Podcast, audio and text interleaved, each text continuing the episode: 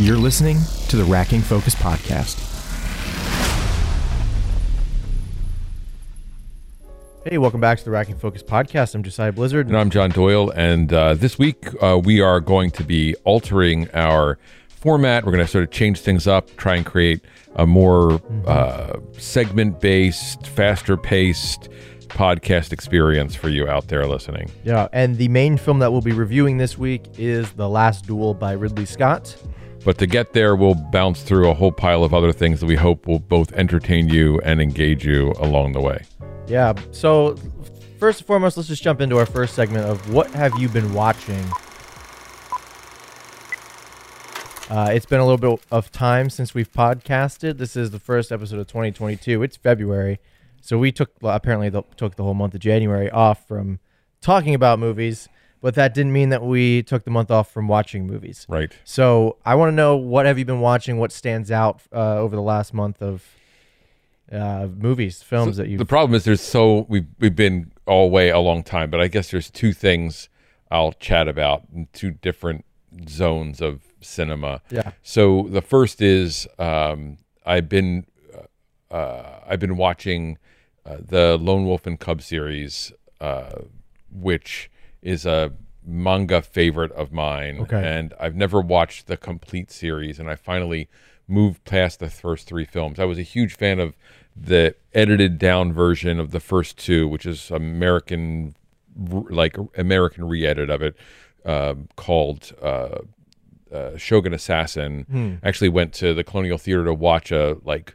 late Oh, really? night viewing of it on the big screen in one of the worst 35 millimeter prints I've ever seen in my life. was it just super dirty? Like It was d- broken and Oh. full of like scratches. that's no good. but uh, That's but character, I guess. yeah, and it was a great night. Like it was a cool night to watch it on the big screen because I'd never seen it on the big screen, so that was Right. great.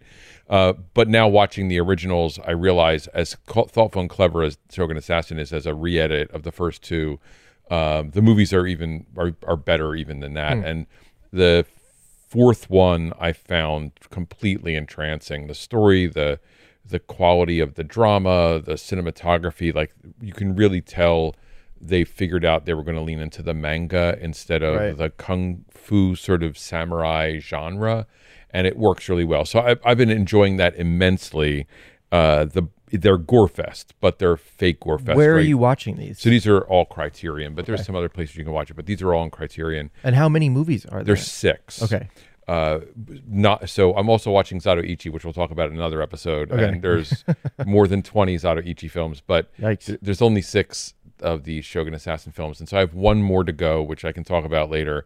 But the the uh, Daigoro, the child, the cub character, Mm. it's amazing how young he was in the beginning because in movie five he's still a little kid and uh, he doesn't act in any other films like this is his claim to fame this little boy Yeah. but it, it does some pretty amazing work uh, and uh, and the I mean the scope of the violence and the sword fighting is great but they find s- figured out that it doesn't just have to be about violence and so these movies end up being about class and Right. about like personal struggle and about making choices about your own um, how you want to live your life and uh, how you how you act honorably then Yeah. movie five Daigoro is the little boy is flogged by a magistrate sort Oh. of because he won't tell on a pickpocket Right. whose only relationship to this little boy is that she asked him not to tell and Hmm. so his honor is that this little like child's honor is that strong so they're great films they're wonderful Crazy. to watch they're fantastic subtitled so i'd seen uh the the americanized version is dubbed right Right. and the the original language film with the subtitles it is substantially stronger so that's one Yeah. uh, and you know I don't want to belabor that No, yeah, uh, yeah. too much um, all the way. The other is a, a just a completely different departure. So uh, on Criterion again, there's a they did a, uh Sidney Poitier Right. Right. Right. sort of focus at one point, and then because of his death, essentially. well, it, it- no, by dumb luck, it sort of it, they did something earlier with him. Yeah. and there were films, and I didn't watch them all. Right, I, I've watched some, but not all of them. And then they did a uh, another sort of noir set, Mm. And in that noir set, there's a Poitier film from 1950 called No Way Out, that is one of the best films about racism I have ever seen in my life. Hmm.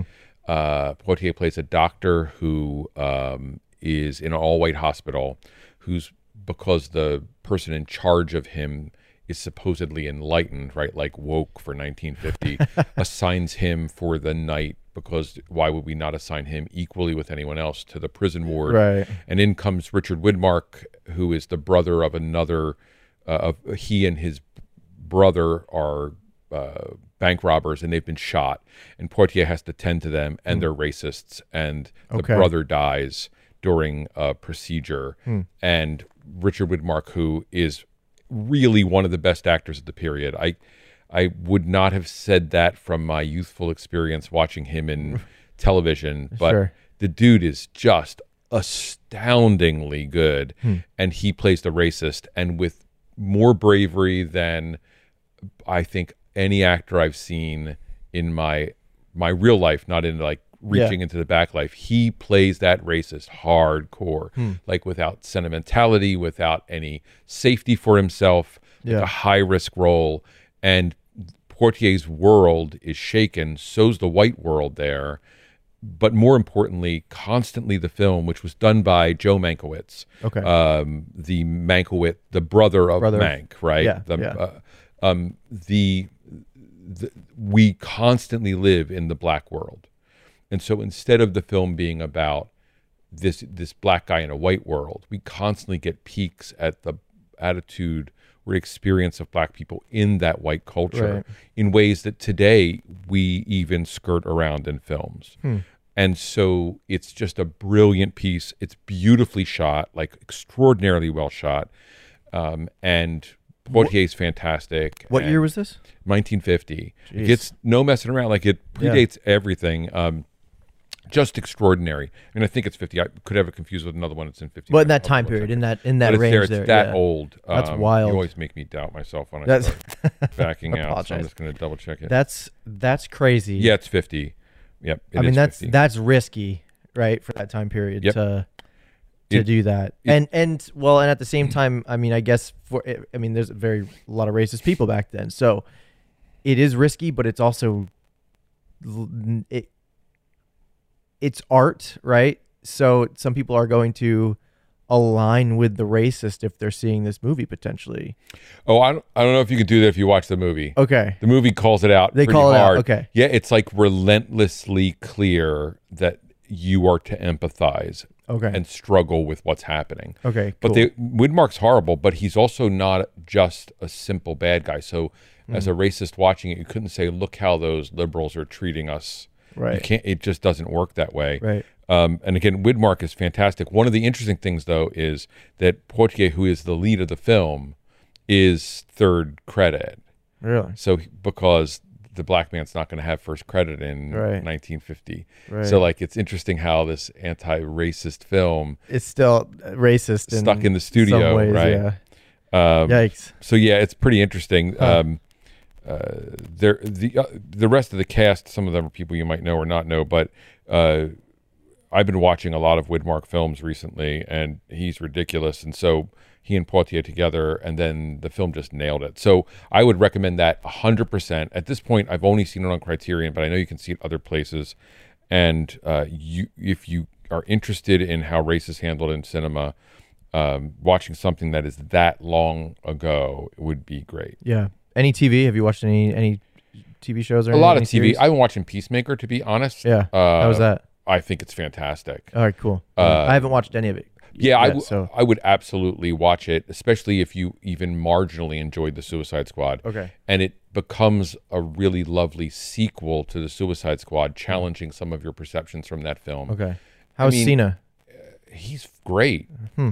great, but the surrounding cast is better. Okay. So he's surrounded by a group of actors. The guy who plays Vigilante, who's another superhero, not even superhero, another vigilante, in the piece, he's Yeah. spectacular. Like he steals the show. But um, the the rem- the rest of the cast is so strong, Yeah. and they support him. And I mean, you know, there's something to be said for um, great direction and great writing, right? Like there's something to be said for that. Who's who is directing? Is it Gunn? Yeah, Gunn is, writes okay. and directs it, Dang. Okay. and literally on set for comedy's sake, like they're rewriting. He throws lines out for them to say all Hmm. The time, right. and so in the post credit of every episode, which I advise people to sit sit through, there's out, sort of outtakes. Okay. There's additional takes that weren't used that are sort of like outtakes. Yeah. Uh, and the show's just really good. It's it's a slow burn in the beginning. You have to get past Right. what at the beginning our feelings about Peacemaker are very clear. Like unless you're a whack job watching the Suicide Squad, our feelings about Peacemaker should be clear. Yeah. Well, this film makes you question every single one of the feelings you have about him, and you, you you arc through an experience. It's quite the, the characters all develop. It's just really well. Is done. this is it? Are you? Do you have to watch the Suicide Squad to then watch Peacemaker, or can you just jump right into Peacemaker? I think you could just watch Peacemaker. It is a story unto itself, but I don't think you should. Okay. Yeah. um, I'm always interested when people watch things in and out of order, right? Mm-hmm. So, like, I watched Serenity before I watched the Firefly series. One of my best friends watched the Firefly series before Serenity, and our feelings about that series are quite different. Mm-hmm. Um, the way we experience the story, I think that this is your one en- those. your entrance into whatever world completely changes how you feel about the. I mean, my entrance into Star Wars was in the original trilogy, but I was also so young when the prequels came out that I still have like I still have this love for the prequel mm-hmm. trilogy because it's kind of what I grew up with more than the original trilogy in a way. right? But if I was 10 or 15 years older, my hate for the prequel trilogy probably would have been much much higher, right? Right. Um, yeah, I, I can experience. yeah, yeah, yeah. Maybe more, more that, right there. Yeah. yeah, that's it. uh, Cool. All right. So Peacemaker. be, it's uh, worth it's worth It's worth checking out. Sure. Great. Any other any other TV you've been? Let's checking out? not waste any more time. We got. Oh, look, I love to- I love- I love to know. what I were you watching? What are you watching? Uh, I watched a pile of movies in um in January. I watched like 29 movies in January or something along those lines. Um, all, none of which are from Criterion. Uh, the most Criterion film I watched in January was The Maltese Falcon. It was the first time I seen it. right. Um, first time I saw it. Sorry, and uh, yeah, that's a movie, man. Bogart acts his ass off He's a great in that actor. movie. He was great. Um, Mhm. Slow burn. To be honest, that movie is not very exciting. Uh, a lot of dialogue, a lot of heavy dialog to Mhm. sift through. Um, but yeah, that was that was a great film. Um, to dumb it down a little bit, I watched all five of the Pirates of the Caribbean movies. Wow, that feels like an undertaking. yeah, it was. It was. Well, I mean, once we were through two, we were like, well, I guess we're committed to. I guess we're committed to the the series now. And uh, you know that first movie's really good The first movie is great. that first movie's so good Mm-hmm. and then it just it just continues to go downhill after every every movie so like the first three they can they kind of are like they're like okay this is good this is all right I, i'm i'm down with these three movies and then the fourth and the fifth one are just complete and utter trash and garbage but they're like it, it's like they're fun it's i don't know it's like when you played with garbage as a kid because it was it was a toy and you didn't Right. realize it was garbage, but now you're watching it and you're like, no, I played with garbage. This is complete trash. Uh, it, it's just they're trash. They're trash movies, but they're still fun. Um, Tragedy Macbeth, watch that. which I think we can talk. We're gonna talk about that in an episode for sure. Um, but the big one that's still stood out to me here is uh, I watched American Psycho for the first time. Really? Yeah, I had not seen that. It's, I've owned it for quite a while and I just Mhm. have not watched it. And holy, holy cow, that movie is so insane. That is so insane. That movie I don't think would work today. Like I don't know if you can make that movie today.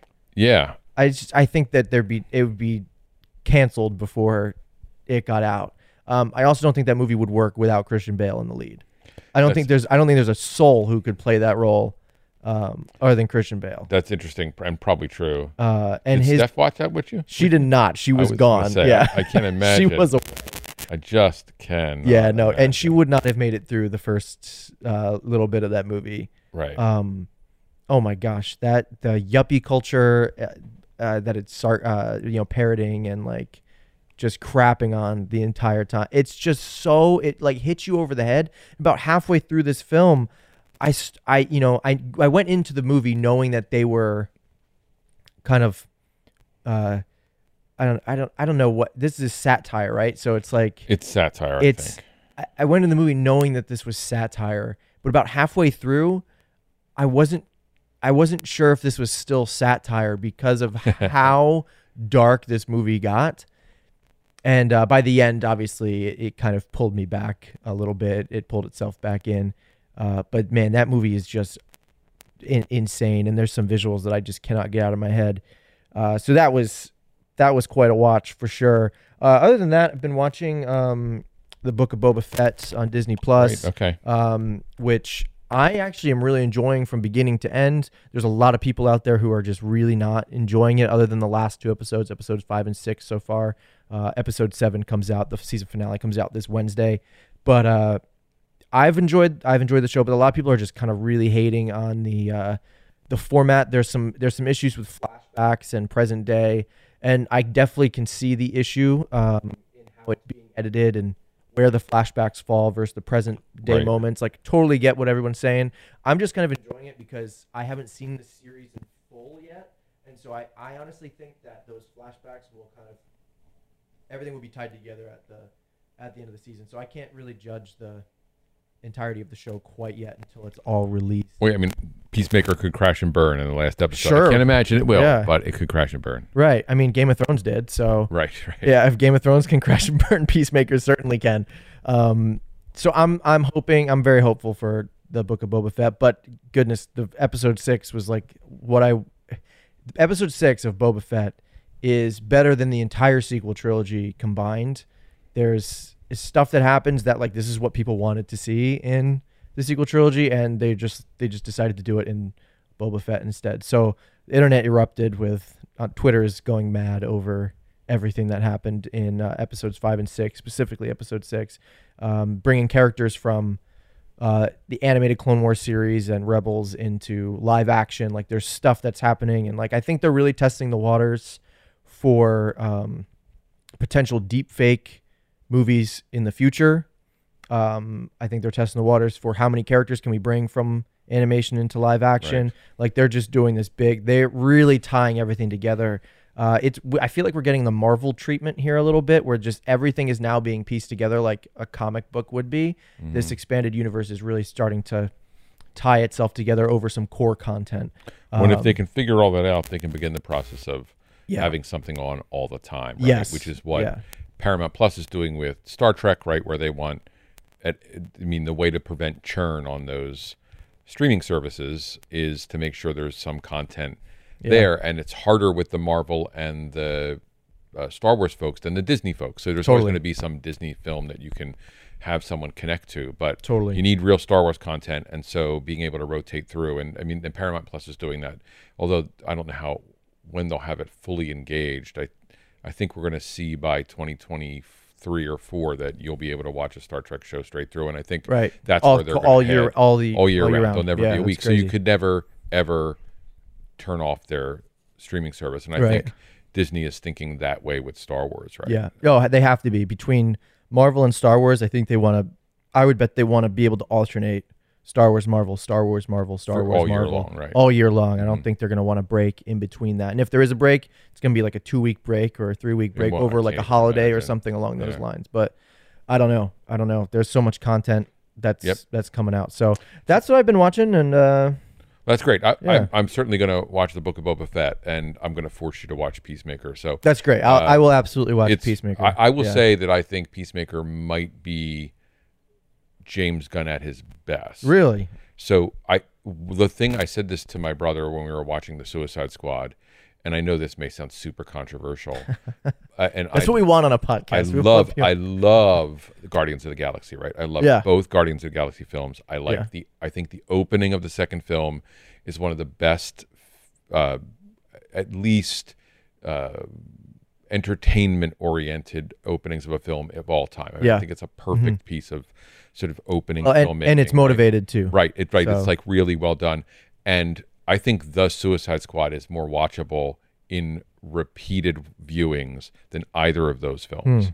Uh, certainly the second one. And I think that this idea of turning this into a series, and I have a feeling that we're going to see the same kind of treatment with the Guardians of the Galaxy Holiday Special through this next process. I think hmm. Gunn's going to come back, and this idea of long form storytelling Yeah. he is so wise about it and his sense of humor is so good and there are moments in peacemaker where i'm like i this this character is a like is truly bottom of the barrel like Yeah. boba fett at least there's a big following for him there's no one who Yeah. give two craps about peacemaker I didn't know who Peacemaker before was this series Yeah. and now he's a le- he could lead the next film huh. Wild. and that's it's all well, that's what Gunn does, directing. right? It that's is. what he did with the Guardians was let's scrape together these. That's what Marvel's done the entire time. Yeah. It seems like is just take these He- bench warmers and bring them forefront. he just really knows his stuff. I mean, just fascinating. So anyway, Wild. uh, We'll watch it. We'll talk about it when after you've watched that, and I've watched Boba Fett. Maybe we'll revisit. It. No, that's good. Maybe we can do a. Peacemaker Boba Fett mashup Yeah, yeah, yeah. episode. That's great. that's crazy. Um, two anti-heroes potentially. That's good. Right, That's good. right. Um, cool. So guys, if if anybody is wondering and wants to keep up with what we're watching, you can find us on Letterboxd. I'm logging every film I'm watching there. So Me too. yeah, And got- I'm logging the ones I never logged because I'm old and I have to go back. I may keep up with it a little bit more than you do, but yeah. uh, yeah, that's so get us uh, on Letterboxd. Uh, it's an app you can download. Um, it's a great little app. Movie. Uh, it's like social media for movie lovers. So yeah, you're you're more likely to review something. I'm more likely to yeah, put stars down. you'll just tag with it, yeah, as watch or So, something. yeah. so. Uh, so that's great. Uh, links to our accounts are in the description of this episode. So check that out. Join us over there. All right, it's time for listeners' recommendations. And this week, we got a recommendation from one of our listeners, Alec, and he is recommending the movie Mud. This is a movie from 2013. And the reason he's recommending it is because he thinks it's an amazing character drama with great twists and turns, beautifully shot, and it really brings you into a world like jumping into a book. He says it's super dope and great for a wide audience. This was the first thing he said that he ever saw Matthew McConaughey in, and he said literally his words are, "Dang, he's good." And then shortly after that, his career picked up due to the the performance he had in the Dallas Buyers Club in that same year. So I haven't seen this film, but it has a 97% on Rotten Tomatoes. Came out in 2013. It stars Matthew McConaughey, Tye Sheridan, Jacob Lofland, Reese Witherspoon, Michael Shannon, and Sarah Paulson. So here is the movie synopsis. While exploring a Mississippi River island, Arkansas boys Ellis and Neckbone encounter Mud, a fugitive who needs their help. Though Mud killed a man in Texas and has bounty hunters on his trail, he is most concerned about reuniting with Juniper, the love of his life. Ellis, who is suffering the pangs of his first crush, agrees to help Mud, and he and Neckbone do all they can to protect Mud and help him reunite with Juniper. And uh, based on the reviews that I'm reading right now on Rotten Tomatoes, uh, this definitely looks like a good recommendation. So go check that out. I'm not really sure where it's if it's streaming at all right now, but not a bad movie to check out if you have the time.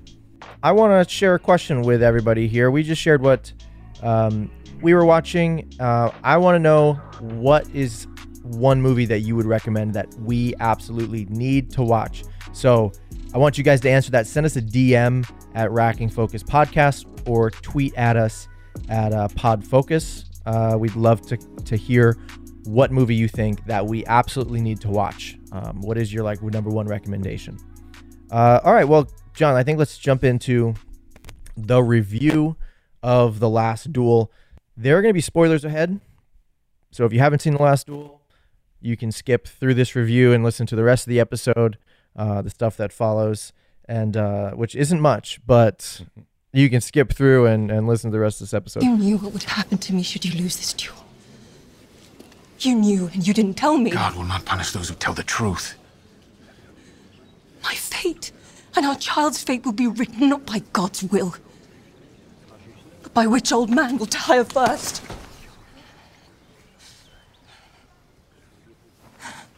How dare you speak to me this way? What if I to lose? I begged you to find another way, and now I might be burned alive. I am risking my life for you. Hmm. You are risking my life so you can fight your enemy and save your pride.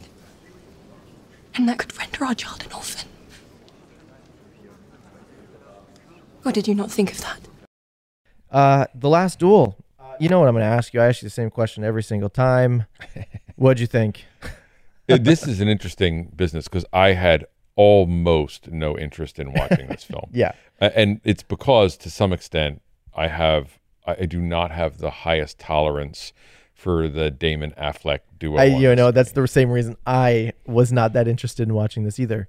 and I and I when I watched the trailer, there were some there was a sense for me of of a film that felt very flat and uninteresting.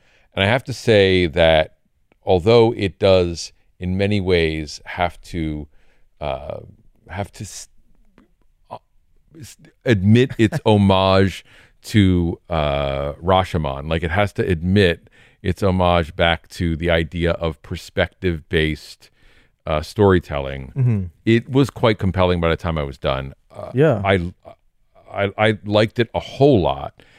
I I, I e- even didn't like. I even liked Affleck in the film, That's the which crazy I thought was I I was know. really going to struggle with. And when he doesn't appear substantially in the first third of the film, Right. He's not in the majority of this movie, right? uh, well, that he- second one he's in a decent amount. The second part, yeah. But no, you're right. The majority of the movie he's not. Yeah, but when he is, he's fun to watch. Yeah, and he's good. He's got And integrity. He's actually playing a part. Right. right. Yeah, he kind of can he can disappear into this role for once. Right. You know, and I think it may be the blonde highlights. I'm not sure. Oh, goodness But, uh, yeah, he- maybe he was poisoned looks by the dye slightly or something. but yeah, I thought, and Damon playing as ugly a character as he plays, Yeah. I thought really was a great move for him. So yeah, I- Well, and and you know, Damon gave me a reason to really not like him, which made it easier to watch him. you know, like that's that was my that was like halfway through. I was like, I, I'm okay watching Damon here because I don't really like him all that much in general, and now he's giving me a reason really to not like him at all. And uh, this is great. This is good. He was, which means that he was cast well for the role. This because you know Ben Affleck and Matt Damon wrote the script, right. so I'm like, ah, great. It's another one of these where the, the writers force themselves into the contract to star in the film. Like that does nothing for the movie. You know, that that's just that doesn't have the movie's best interest in mind when when writers do that. Right. But in this case, they were right. And I think Affleck was great in the role, and I think Damon was great in the role. So Uh, yeah, I th- I, I agree with you 100%. The the um their their lack of likableness. Mm-hmm. Well, and I think one of the things the film does, right? It's certainly reaching into the world of you know, wh- if we want to shortcut it like Me Sure. Too, right? Like there's this thing taking place Yeah. that's about this woman's perspective and the film doesn't let you know where we're going to go in the end early. Like it doesn't tease us really about where we're headed. Right. Not that you can't sort of figure out a direction, but it doesn't give us everything.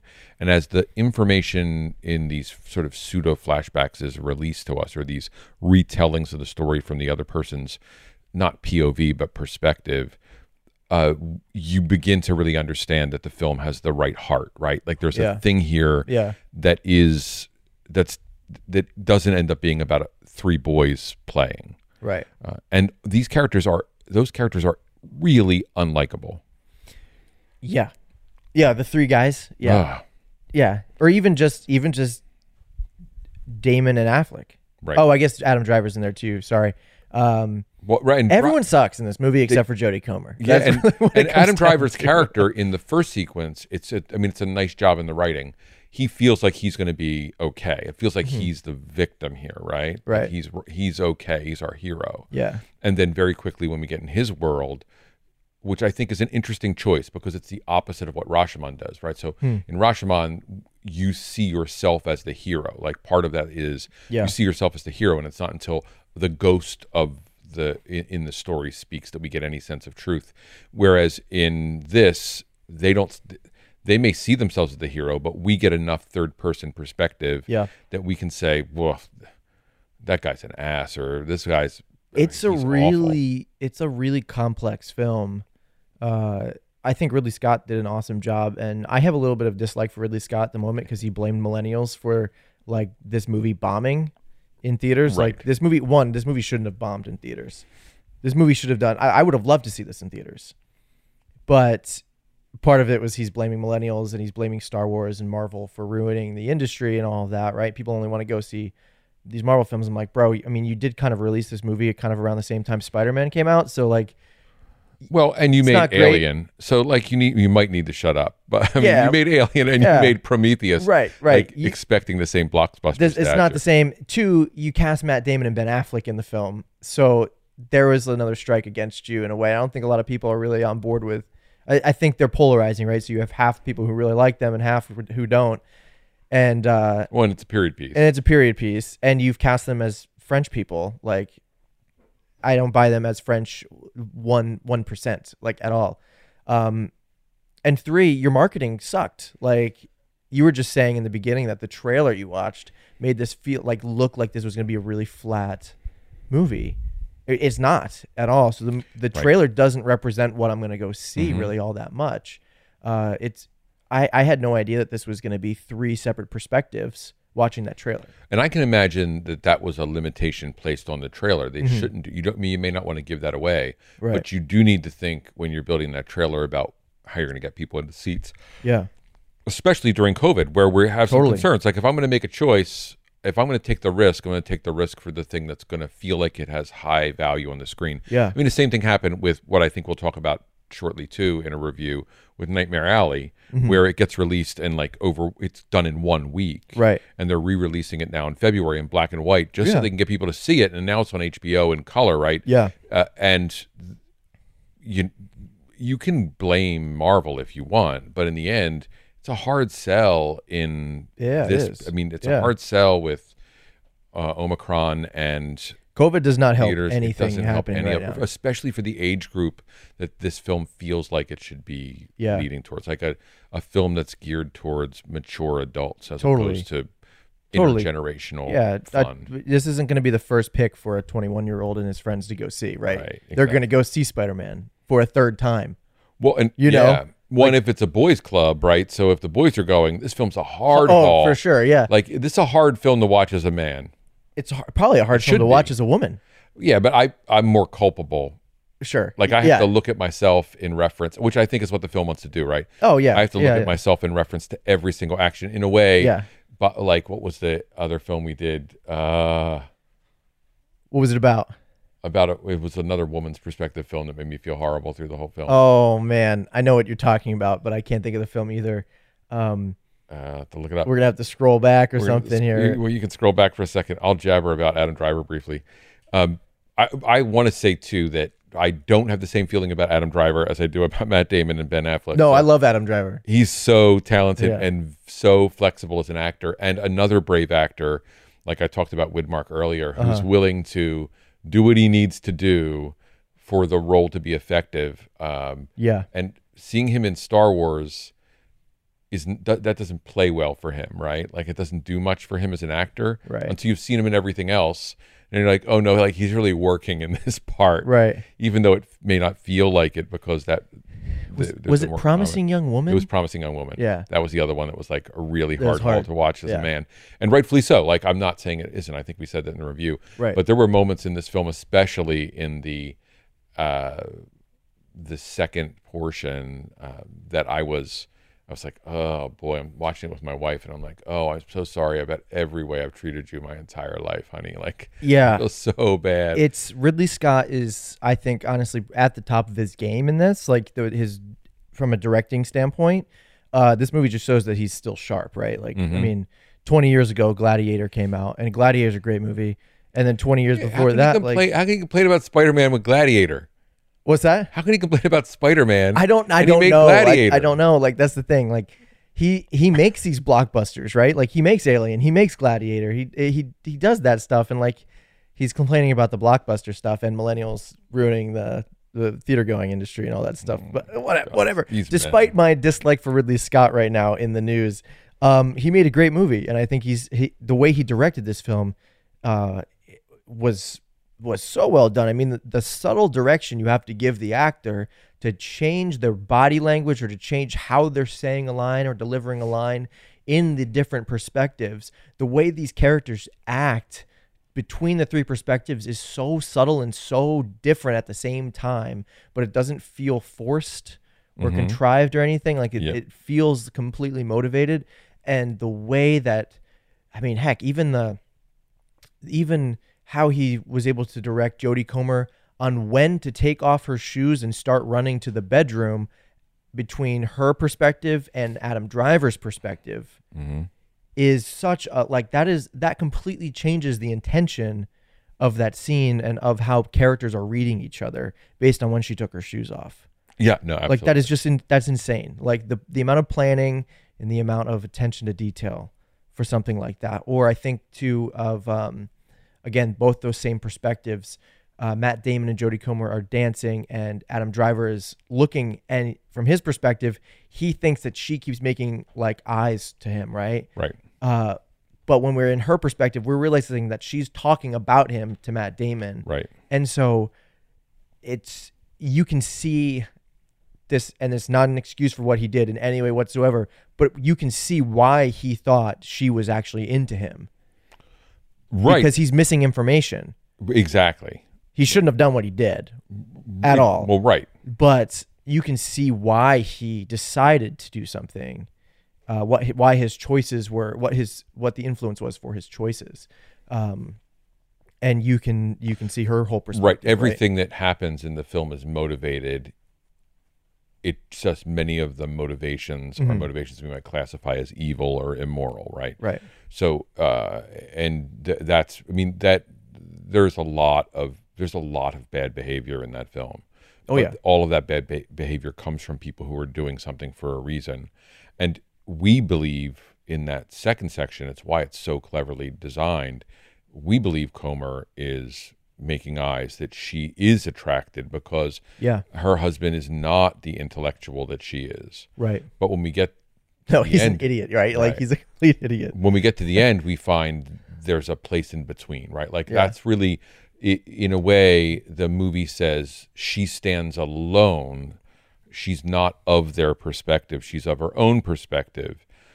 And we foolishly, as viewers, but certainly as craft of viewers, we have lost our ability to believe that because we're believing each of the other perspectives to some extent. Like to an extent for sure like i don't think i mean what this movie is doing is it, i think it's you, you brought it up the me the whole me too movement sort of thing right this movie um makes you like if at any point you say she was asking for it or it's she's partially at fault for what happened or any of those things um you're scum and Right. you know like like we 100% should believe her account right which nobody does at the time Right. um and so this is this is it, it's it's kind of like if you didn't believe her then then like eh, there's that's still happening today Mm-hmm.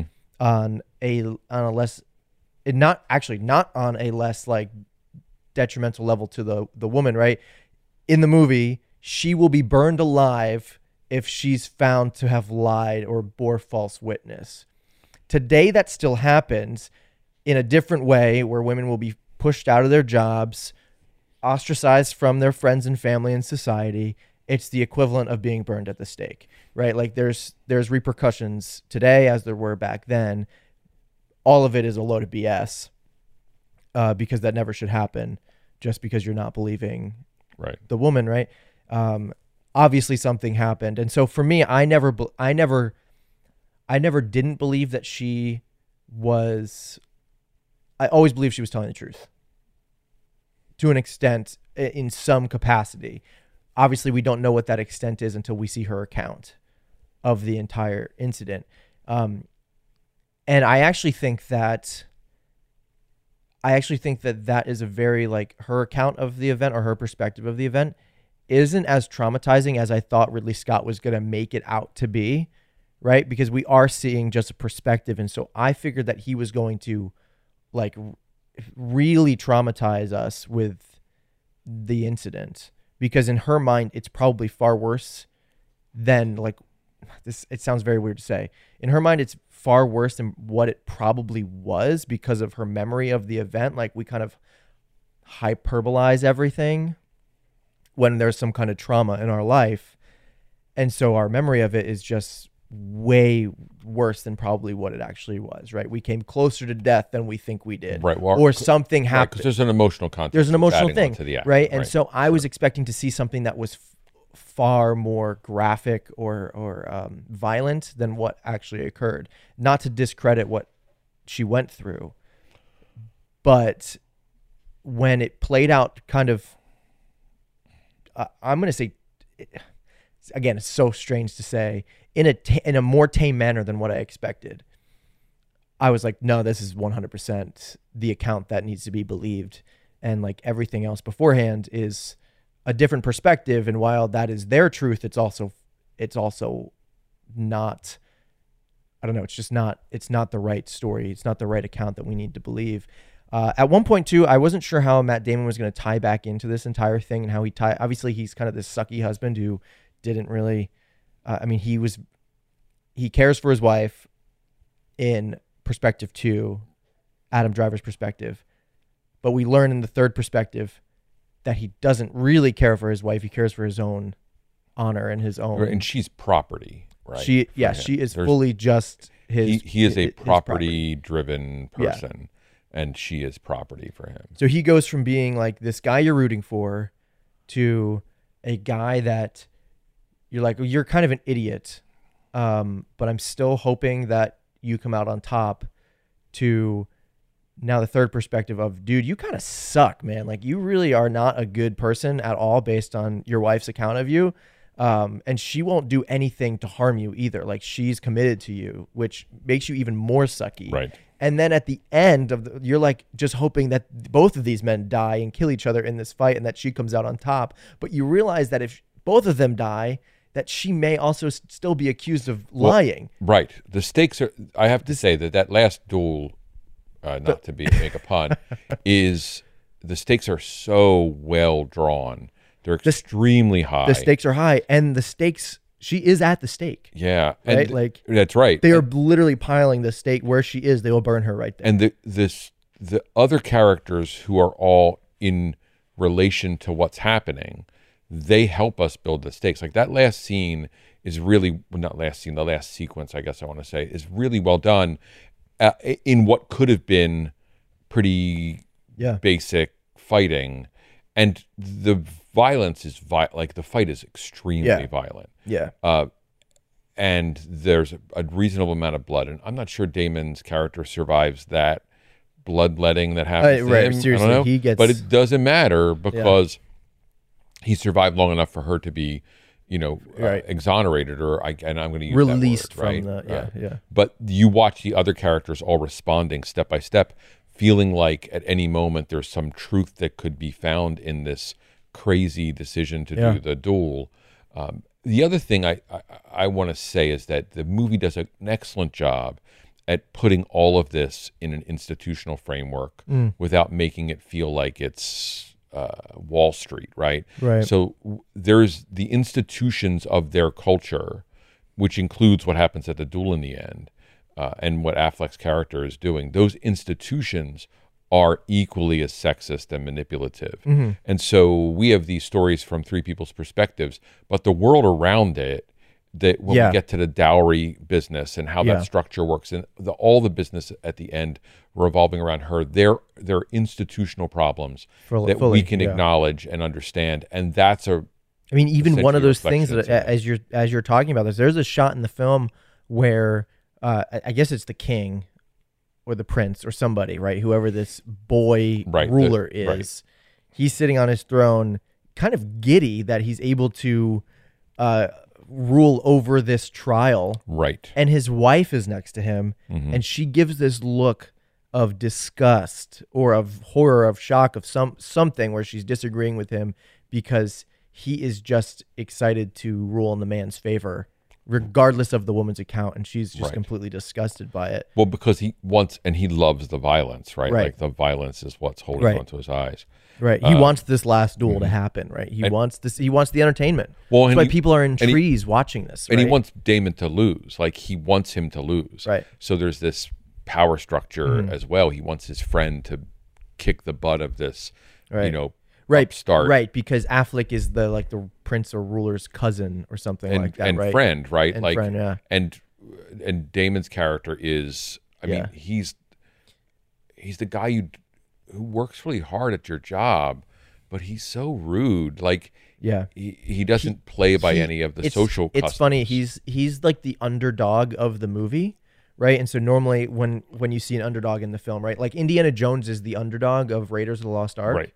Um, and so you automatically are like, yeah, I'm rooting for this guy, right? I want him to get the arc. I want him to beat Belloq and get the arc. He doesn't have the funds, the means to do it, but I want to see him do it. Damon is also the underdog, but he's just a dick. And Right. so you just you you automatically like you just throw out the underdog thing and you're like I kind of hope he loses as well in some capacity. But you also want him to win because you are on Jodie Comer's side. So the complexity of this film and how it makes you feel uh, about each of these characters and how there's not really an arc to this movie.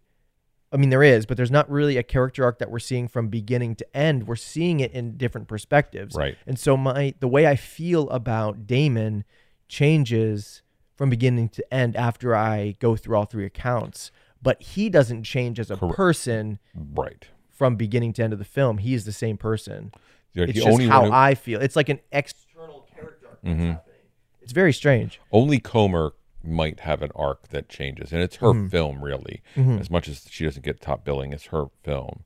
Uh, Which so- feel if she should get top billing. Man, this this goes back to this whole Sidney uh, Poitier it's- thing, yeah. right? Like, it's her movie. yeah, it's her story. It's deceptively her movie, right? and like, you know, if I was Ridley Scott leaving the cast list that way, lets the film speak to itself, right? It becomes self-reflective, which Yeah. is important. He is making this in a Hollywood that is not ready for that answer, Right. like the, the answer the film is giving us towards the way women should be treated. yeah, Um, uh, can, can we talk about filmmaking a little Oh, bit? yeah, anytime, yeah, So the first thing I want to say is my is this like me being obnoxious, and then after that I'll talk. this definitively has what has become like the Ridley Scott color grade. So this film, gray, yeah, like like there's this real this Ridley Scott thing Desaturated where he like gray. desaturates everything and everything's a little gray, not flat, right, but gray. Well, like and- if he has a very um, uh, it's, is it monotone? Not monotone. It's uh, is it monotone? Is what what is it when it has a single color? monotone. Is it monotone? Yeah. Um, because Gladiator's that same way. It's just uh, when I think of the color palette of Gladiator, you can I'm just thinking run his films. tan. Yes, Like um, it's beige. Alien, greenish gray. yes, Like like the that's what it is. Martian, uh, slightly the orange. Martian orange. Yes. Like throughout the whole. No, it's, true. I mean, if you go and certainly Prometheus is Yeah. gray. I mean, Right. that's a gray film. It's all s- steely. Yeah, this is the same. It's like bluish gray. It's the color of your pants right now. Right. Yeah. Exactly. So that's. I mean, I just want to say at least that it's that. Yeah. There's a consistency That's great. there. Um, but it is beautifully shot. Like Yeah. it is Oh, yeah. really beautifully shot, and I love the fact that we're able to watch action from different perspectives Mm-hmm. with different shots, but it's often the same action, so that our emotional response so it's different. Mm-hmm. The rape sequence is the same rape. Right. The his entering the house to finishing on the bed and leaving is the same action. The same sequence of shots. It's, it's the same sort of sequence of shots. I mean, abbreviated perhaps in the last view, but Mm-hmm. Yeah. the shots are different, and but the action stays the same. So as you said, you With were subtle performances. We were going to see right. The performance is different. performance is different, but the action is the Right. same. And so you were saying like I expected this thing, and he doesn't do that. So Yeah. instead, we inhabit the emotion, which is great from a acting directorial point. But he's also using the camera in a way that walks us through those and lets us spend our time not discovering new action, Yeah. but seeing it from a new perspective and discovering new emotion. Right. And Yeah. that's a lot if about. he were to have changed the shot, we wouldn't have been able to connect the pieces in the same way, right? We wouldn't have seen the subtlety in the performance if he changed the shot of uh, how Jodie Comer runs up the stairs. Yep.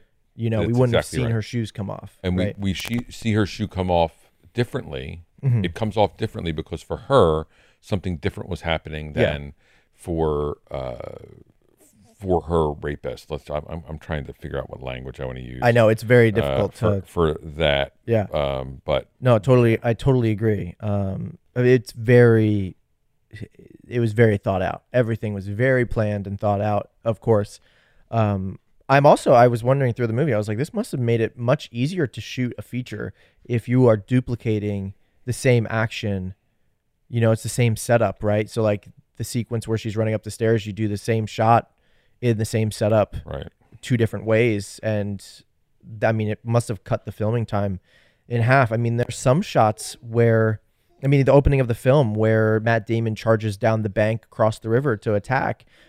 I mean they left the tail end of that shot out where Adam Driver says says something and in the edit in his perspective they just kept it they just kept it in they held out on the shot longer and you got to see the the last couple lines of that scene Right. and so yeah just very interesting the way they i mean the editing was great too so what did you think of um, production design and all that I think the production side is really good too.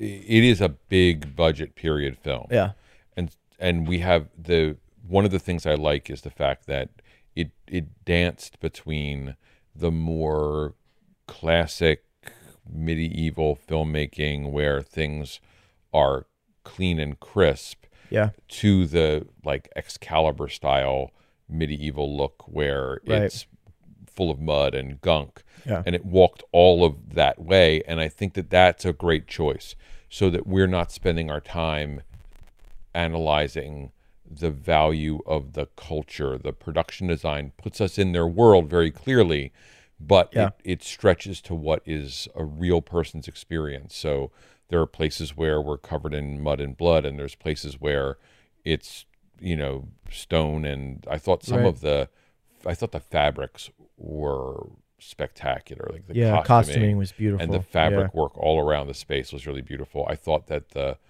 food that we saw throughout the yeah film was also really interesting, well crafted, and and No, nothing felt to me like it was um, exaggerated to make us Mm-hmm. feel like we were in this period. You know, it just all felt very much grounded, uh, realistic. I mean, even the the castle, the keep Mm-hmm. that he rides out of a few times doesn't feel overly um, majestic or royal or regal, right? Mm-hmm. It's like this is like if I saw this today, I'm like, this would be like a really kind of a grungy looking castle, and like that's what it was back then. Like everything was grungy. Like the plague was around. Like like things were not good, uh, and I was so glad I didn't live back then. Like that would that would have sucked. right. So yeah, that I- mean that's how it made me. Feel. I appreciate after definitely after watching the film, I'm like I appreciate living in the time period I live in. Absolutely. Mm-hmm. Um, but yeah, I thought yeah I thought the period, uh, the pr- production design, costuming was all top notch. I mean Yeah, the film sort of lands in every way. It's not perfect, but it's Yeah. extremely strong. Um, and I mean, the action is even good, right? The, the yeah oh yeah the battles, Yeah, the totally. all the fighting is really pretty interesting. Yeah, yeah.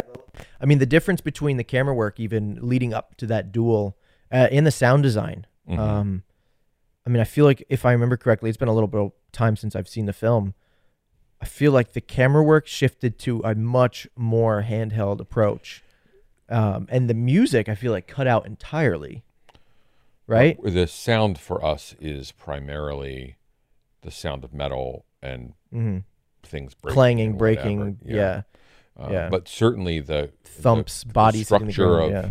whenever we're in battle, the the pacing of the cuts were different, but it's Mm-hmm. substantial. And you know, one of the things I think is interesting is when you're doing a film that's about perspective, that's one of the ways for us to experience people's misunderstanding of perspective. So Yeah. that wound that happens in the opening uh, attack, right, where he makes the choice to a, a, attack and he's not supposed to, Right. and uh, you know Adam Driver's character says don't, and then they sort of follow after. In battle, knowing who saved who, which is one of the big question Right. marks of that battle between Right. those two guys, is is hard to tell.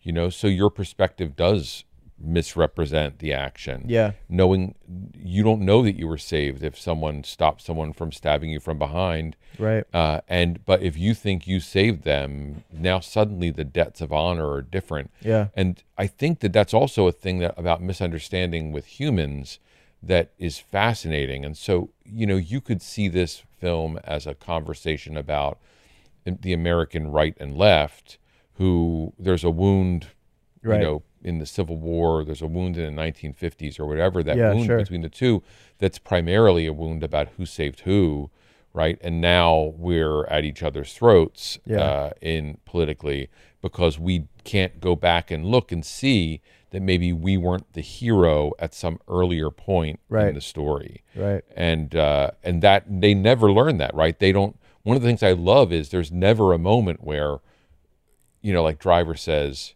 no really i saved you that day like some cheap resolutionary kind of Yeah, moment there's no truth that's there. revealed to him, right? no the truth that's revealed is this woman's honor matters and Yeah. maybe although i don't think that's what the movie's saying like god intervened but whatever it is yeah, right. she wins and it feels like she wins by accident right which yes. is not a great She won completely by luck.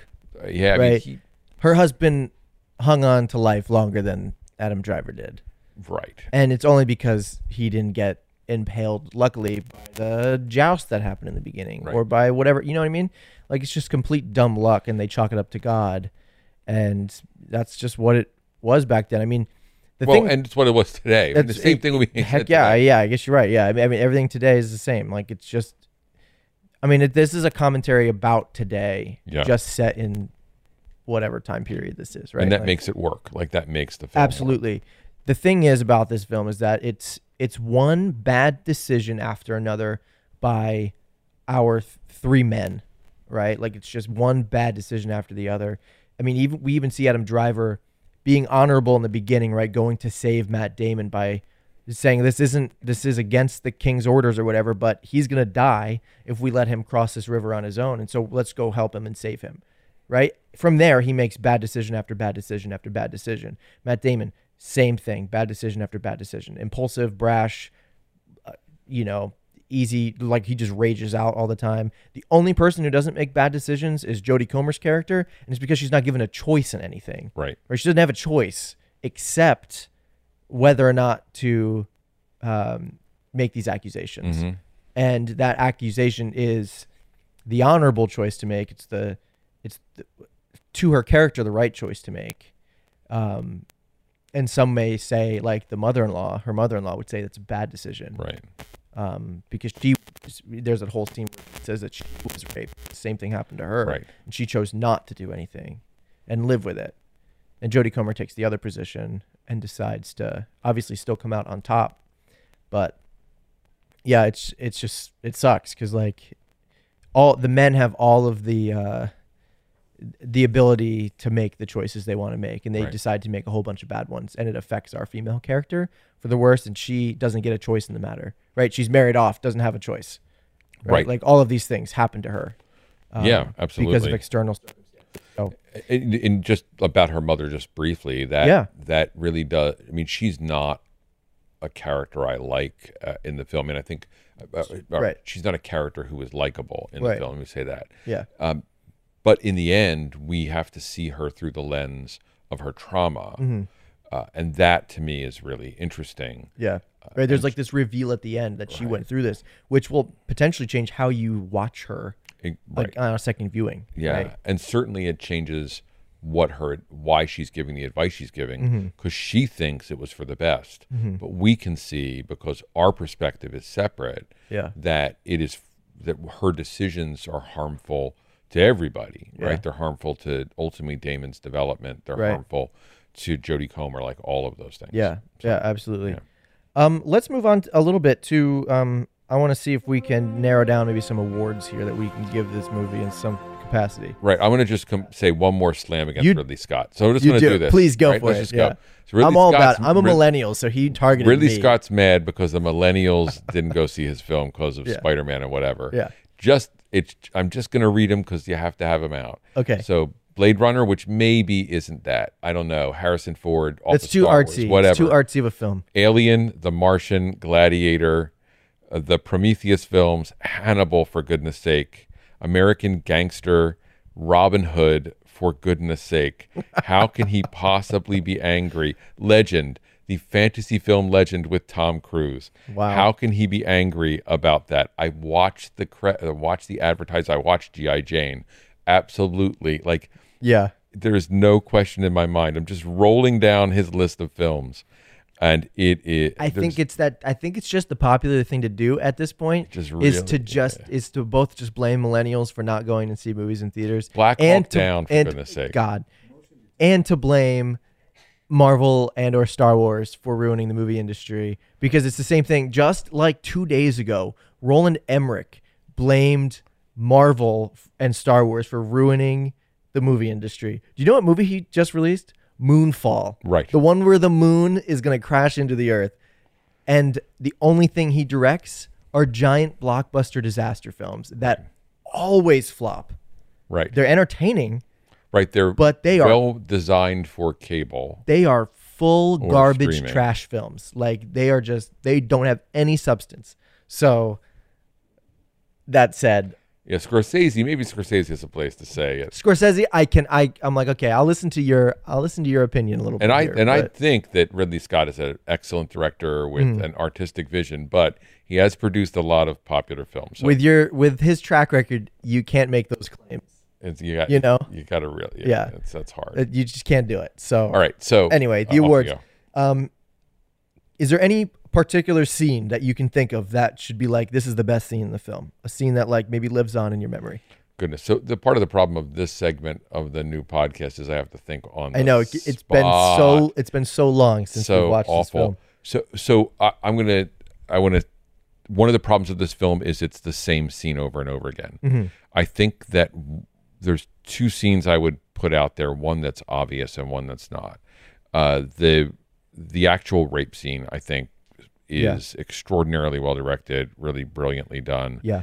But the other scene is the scene around the food with Comer and Driver after they uh, Damon and Driver have made up. I- I think that that scene really stands out to me as a really clever piece of directing Yeah. from perspective with honesty about the characters and and it, that felt really true to what we needed as an audience and what the characters were experiencing it Yeah. revealed information it revealed that information without telling me like i discovered things about those two characters and why maybe they would end up having sex together Right. Uh, in moments around the food table Right. uh, thought it was really really a well done scene When they're kind of bantering back and forth, Yep. picking at the the buffet essentially. well, right? and to some extent, maybe he's bantering with her. Sure, yeah, yeah, and yeah. she, we, we, we can't be she's 100 and she's putting up with him. but certainly there is chemistry there Yeah. uh, that we get to see. It's interesting. It's Yeah. well played. How about you? What? what's Um, uh, two scenes come to mind. Again, that same the same one where that the whole rape sequence happens, um, is just I can I can see the sequence still. You know, I can- Right. I can I can still see it Right, because we were shown it from the twice. door, right? From the door to Yeah. the stairs, the dance around the table in the center of the bedroom to the bed. I could see the full sequence. right with that great plant and payoff moment where it's like, if you run, I'll just have to catch you. Mm-hmm. Yeah, right. He thinks Uh, it's a game. She is not thinking this is a game. Mm-hmm. She's terrified. So scene, same scene. Uh, the other scene, which I think changed the movie for me, was Jodie Comer's um, sh- when she is telling Matt Damon what happened in her bedroom. No, I and think- she breaks down and is like, and and he's not. He believes her, but not in the way that she wants him to believe her. I think that's. I think that's Right. great. Yeah, and that is a turning point scene. in the Complete turning film, right? point. So that's that continues to live on. Yeah, perhaps head. even we could call it the climax, but it is Yeah. a turning point. It definitely is. Great. It definitely is. Uh, best performance. Who would you give the best performance award to in this movie? So I hate the fact you've asked me this first, as opposed to second. Um, I sort of, I think, like performance, right? performance. It probably for me needs to be Adam Driver Okay. because he is distinctly different in his single character nature in the three parts. Mm-hmm. I, I see him with the that amazing subtlety he's able to do as an actor Yeah. giving me perspective without losing the integrity of the role he's playing, which is like a very hard place to be. Yeah. Uh, Jodie Comer doesn't have to change that much, Right. and neither does Damon. But we need to we we see Driver's character differently in each of the three scenes, Yeah. and it's his acting that's doing a lot of that work. So he's he would be my best performer. Hmm, that's great. That's How about great. you? Uh, you know, I think Comer wins out for me. Um, Affleck is a close second. I'm just kidding. Affleck does great. Affleck is so fun. Affleck, Affleck might win the most improved actor award potentially. He's done 85 movies. Good God. But no, I I think Comer for me is kind of this glue that holds everything together. Yeah. Um, and I think the subtlety in her performance throughout the film, um, it it just I don't know. It's I walked away saying, God, Co- Comer needs to be in more more films. Like she just needs to work more because she's just fantastic. Adam Driver has this thing for me where I think he's amazing, but there's something with his I don't know. There's something with his body language where, where I can't sometimes see the character. So he- fully? right, he's an actor whose body is consistent. Mm-hmm. He he's not a chameleon that way. Yeah. he's a subtle actor in that distinction. Yeah, I can I can dig that. Yeah. You know, did you see Killing Eve? Yeah. Oh my God. I mean, just- I saw the first season. I haven't watched anything past. so the first thinking season. of Comer yeah, as an actress, you have to you know you know the chops the lady has. If- yeah. The she co-comer from- crushes it in that. and then to do this role. Yeah, with it's this so drastically different. subtlety and and Yeah. integrity. Yeah, great. so That's Comer wins out for me there. good. Um, I want to know next award. Uh, well, this is kind of difficult. Um, because we haven't seen it in a while. Most memorable image, most memorable shot. Is there a shot that stands out? I can go first if you want. You should go first, but Well, you think. we may have to edit briefly. yeah, this is it's it's tricky, and if you can't think of one, that's totally okay. No, it's good. Uh, for me, a shot that still lives on in my head is Adam Driver being stripped down and dragged through the streets by his heels, by his ankles, Right at the end of the film. at the end of the film in this cross-like format, or I guess his hands are behind his head. It was just very, I don't know. I did not expect that to happen, and so I think that that shot. Uh, of uh, there's like I believe there's like an aerial view of him being dragged through the streets in some way. It's not like directly over top, but it's like at an angle a little bit, and like being dragged out. And I was just right, it could be on a jib. I'm just like I, I that shot. I'm like I'm thinking of, I'm thinking of him losing his honor. I'm thinking of how his parents feel, like how his mom might feel. Like I'm thinking of like, I don't know what it did to me emotionally in there, but it was just like I'm just I'm thinking about the people it's affecting in that capacity too, um, and you. I don't know, man. Like that shot is it just hit, like without that shot in the film, it's like the it's like the final nail in the coffin, Yeah. right? hmm Um, so that's that would be my answer on on most memorable shot for me. So after thinking a little bit while you were talking, I think I'm going to say that trial, the a, there's a wide shot in the trial when Comer is being interrogated is the word Mm-hmm. I want to use, but when she's up on the witness stand or whatever we want to call that, Mm-hmm. Yeah. there's a wide shot with all these men all around her, and there's women, some women in the shot, but there's this sense of this sort of scale of the institution Right. that she's fighting against, and I think it's really beautifully done. And I mean, Ridley Scott's gift with uh, pageantry, like the big, giant, wide shot. Yeah. I mean, it's it's a thing he's good at, even though he is also equally good at intimacy. So, like Alien is all about the claustrophobia, right? Right. But there are wide shots in that scene in that film that are spectacular. Yeah. And certainly in Gladiator, you can see that oh, same Oh, yeah. sensibility. I think that there's something about that wide shot that really places us in an institutional context Right. when the film, for the most part, has been about interpersonal relationships, and I think that, and it's beautiful. Yeah. and it's it's it's It shows that there's more layers than just this one to one, one versus person versus person, right? It's now this conflict changes from person versus institution. Yeah, and the Yeah. Mm-hmm. the the image does the work, right? And the production design, and I think that's Yeah. why I would say that's the shot. Yeah. Yeah, there you go. cool. Love that. Uh, lastly, biggest nitpick. Uh, for me. I'm just gonna say it. Say it, it say was like 20 minutes too long. okay, I think the movie was just slightly too long. Um, and that's only because we're seeing multiple perspectives, and so it got a little bit repetitive, which it needed to be.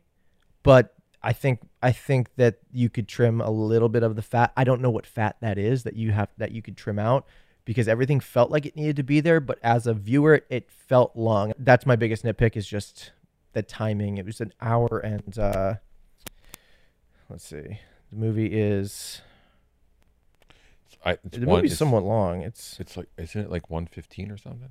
it's an hour fifty. It's one hundred and fifty three 153. minutes. It's one fifty three. It's yeah, it's not a short movie. So that's it. Yeah, that well, that's a nitpick. Then you could have. Yeah. It's I don't know if it's picking a nit if it's an hour and fifty three though. Um, I, I would I would say, and this is hard for me because I don't really have that in my head. yeah, But I think that the use of Rashomon, it, for me, it's always about honoring the, Yeah. your source material in a way. yeah, Uh, and um, and so this does the opposite of Rashomon, where we see the inc- like the incident at its core, we see over and over again. We only see that incident twice here, but uh, yeah, I, I think that that's that may be my biggest nitpick. Is just I, I, it's Yeah. the way I feel about, and I said this, and my daughters get angry. The way I feel about the Lion King, right. like I, I can, I love watching the Lion King. I can never forgive the Lion King for stealing uh, Kimba the White Lion, this Right. spectacular Yeah. Japanese anime, Yeah. and I, it's just an unforgivable thing. And the Totally. fact that Disney continually denies it Right. makes it worse. Uh, Ridley Scott's not denying it, but it's also not in the forefront. And I do think you need to say like Kurosawa did this thing. Yeah. Well, I'm not sure. novel, I'm not sure you can blame Scott as much as you could potentially blame Affleck and Okay, Damon. right. Good. Good. They point. wrote the script. Yeah, good point. And so, yeah. Yeah. Uh, so anyway, that you can that lump Scott in there if you want to. That's I'm fine. Uh, fine. with that. You can. Yeah, that's totally cool. Um, yeah, cool, great, love that. Um, so we'll we'll keep kind of this format going forward uh, in in future episodes. 'cause I like the the change of discussion here. Yeah, I think so, and I think it makes for us eh, have to think more intimately about things. I would love to take a moment and talk about what we're most excited about coming up in the future. Like, what's the thing you're excited to see over the next few months? Let's just put that out Oh, there. goodness. Um, film or TV? both. Let's do both. Okay, because I'm not even sure what movies are coming out this year. I'm gonna be real. Uh, TV wise, very much looking forward to uh, Moon Knight. Yep. I know you are Mm-hmm. as well. Um, pile of Star Wars content coming. I hate saying the word content. Pile of Star Wars TV shows coming out because it's not content. It is actual cinema. Uh, Kenobi, another Bad Batch season. Uh, Mandalorian season three. There's an Ahsoka show on the horizon. There's a lot of con- there's a lot of content if we want to call it that. But there's a lot of good filmmaking uh, in Star Wars happening right now. Golden age of Star Wars for sure. Um, but yeah, that's I mean I'm just excited for uh, you know a lot of the Marvel stuff, but there's a lot of piles. There's a pile of movies I haven't seen from 2021 Mm-hmm. still that I'm looking forward to seeing. Like Licorice Pizza, um, is is one of the big ones. We still have to sit down and you need to see Last Night in Soho. I do. That was wonderful, um, in a horrifying way. So yeah, I'm not I'm not sure what else is coming out as far as films. But, so from about you? so Moon Knight's my number one, and second would be uh, Strange New Worlds, the the Star Trek Pike based storyline Okay, that yeah. is going to go back to episodic metaphor storytelling, which I think we need in order Yeah. to stop being.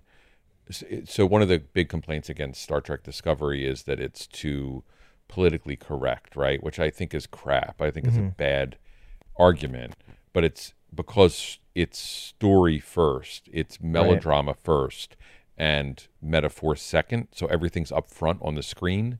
And it looks like Strange New Worlds is going to do the opposite, and it's going to be story up front and metaphor underneath, and it's going to allow them to talk about harder issues. So I'm really excited about that, and I hope it doesn't suck. They some really there's some really cool stuff in it. Uh, so I'm excited about that. Moon Knight's my number one. I've been a fan of Moon Knight since I was a kid, and the trailer was ridiculous. But movies coming out, I did think of one. Um, I am very excited for Uncharted. right, which could be our next big That review. would that will likely be our our next uh, theater going experience. Uh, I've I'm I've played all the video games. I am currently in the process of replaying those games, so I can talk about the games in uh, contrast with the film after we see it. Um, I'm a big fan of that entire storyline and and everything Uncharted there, and I'm really really hoping that they don't screw this movie up because it could really easily be be just com- a complete dumpster fire. Um, but yeah, I think Tom Holland will be great. I think Mark Wahlberg will actually be surprisingly good in the role. Um, but so very look very much looking forward to to seeing that in uh, the coming weeks here. So I'm going to say my the thing I'm most afraid about is Cyrano, the Peter Dinklage Cyrano, which Uh-huh. is Cyrano de Bergerac's one of my favorite uh, plays. It, Okay. I've, I've been a fan of that play since I was 15, Hmm. uh, and and so I'm always excited to see it put on film, and I'm always concerned about what Hollywood does with some of the more subtle, challenging ideas in it. So I'm anxious Yeah. to see uh, if that uh, works. That you know, especially after seeing the National Theater's retelling of it, Was uh, it really bad? really good? Like Oh, it was really good. Yeah, Okay. so it was it was done. I mean, it was it was done in uh, spoken word for all practical. Oh wow. Okay. It was brilliant, uh, brilliant, brilliant. We can talk about that some other time. But so I'm worried about it. But that's one. I, am excited to see Uncharted. But I want to say we just got to throw it out there for the Batman, and Yeah. uh, hopefully that's great. Yeah. And we are now have a green light on Joker two as well. do we really? We do have a green light on Joker two. Uh, Did not expect that to get a sequel.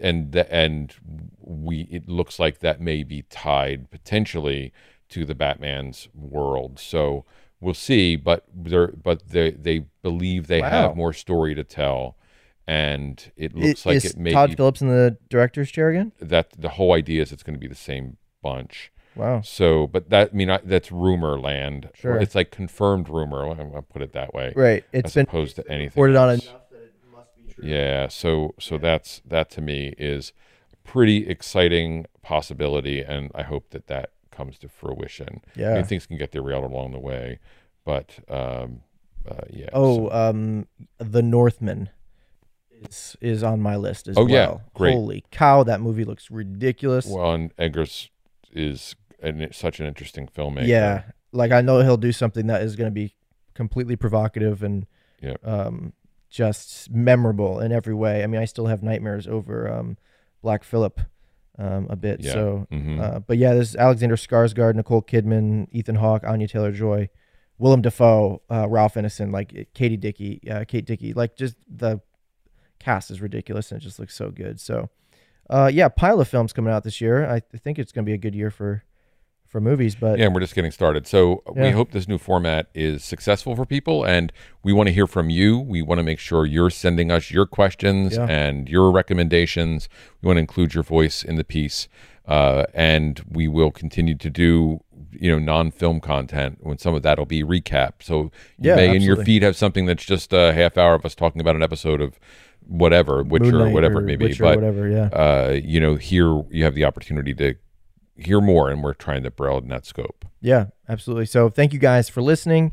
Uh, please connect with us on uh, the internets, on Instagram, Facebook, social media in general. You can head to rackingfocuspodcast.com to find all of our social channels and read some blogs and all that goodness. And we should note that our logo's changed, right? So Yes, if you're looking for the logo, go to the uh, website. You can see what it looks like. That way, you can track us in your feed. Yep. Uh, it's, we're going to try and be more consistent there along the way. So uh, sort of grapple onto that and enjoy the new art and uh, the new format. Thanks for listening to the Racking Focus podcast.